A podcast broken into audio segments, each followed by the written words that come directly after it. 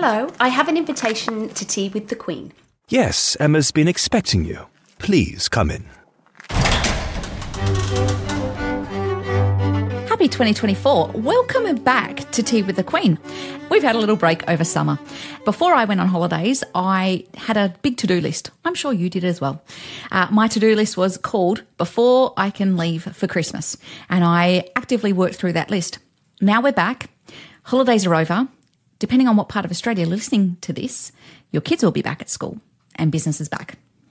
And I'm sure, like me, you went away, you finished your list, you're starting fresh. No, I don't think so either. I wish, I wish I had come back and I had no list. But guess what? We all have a list. This podcast today is about keeping calm and carrying on when you sit down at your desk and you start to feel overwhelmed at the beginning of a year. I have got some tips for you on how to not feel overwhelmed and work through what you can do to keep calm and carry on. This year is going to be awesome. I've got a good feeling about that. Firstly, it's a new year, which means that things that were relevant last year may no longer be relevant. How good is that? That means you can ditch some things that are on that list. Yay. Secondly, what's on that list that you can delegate or outsource? It's my favourite piece. We at Emma McQueen are a small and mighty team, but for that to work well, I can't do everything. Thank goodness. So we outsource everything that is not related to me delivering on coaching or running the business or connecting with potential clients. And finally, what's on that list that you and only you can do? I love ditch, delegate, do. I think it clears out the cobwebs. I think it allows us time to think about what we actually need to do, what's important. So once you've worked through that list, there's a couple more things that we can do. I call it the master list. So on the Friday before the following week, I sit down and I look at two weeks ahead in the calendar. I make sure I've got enough time to work on uh, things for my clients, which usually include things like a 90 day plan or some resources or some tools that they might need. And then I write out a list of things that I need to get done. Now, I love a list. I love being able to scratch things off my list. I still absolutely use my calendar but they are high level pieces. My to do list is much more micro. And so the trick from this master list is then to allocate three things only from that list to a daily list.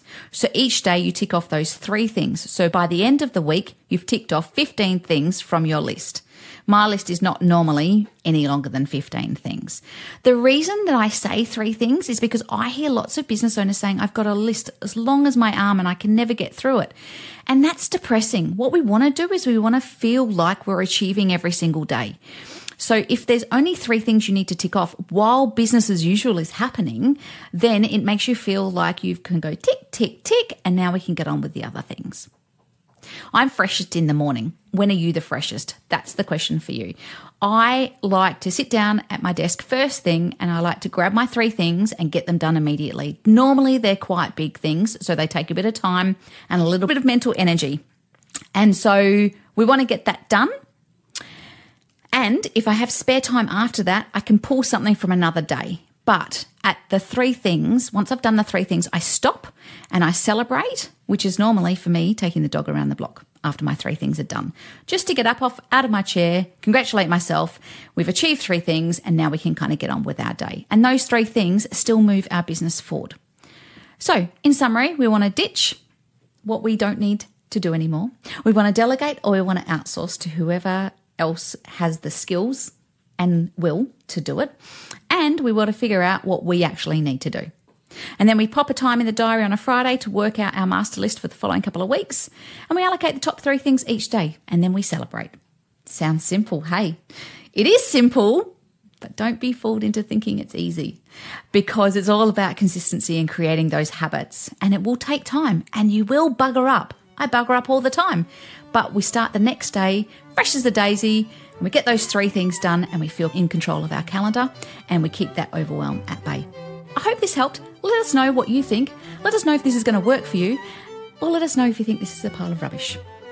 Until next time. Thanks for listening to Tea with the Queen. If you've enjoyed this podcast, please leave a rating and review on Apple Podcasts. It really does help to get the word out. For more about me, please visit emmamcqueen.com.au and I look forward to your company next episode.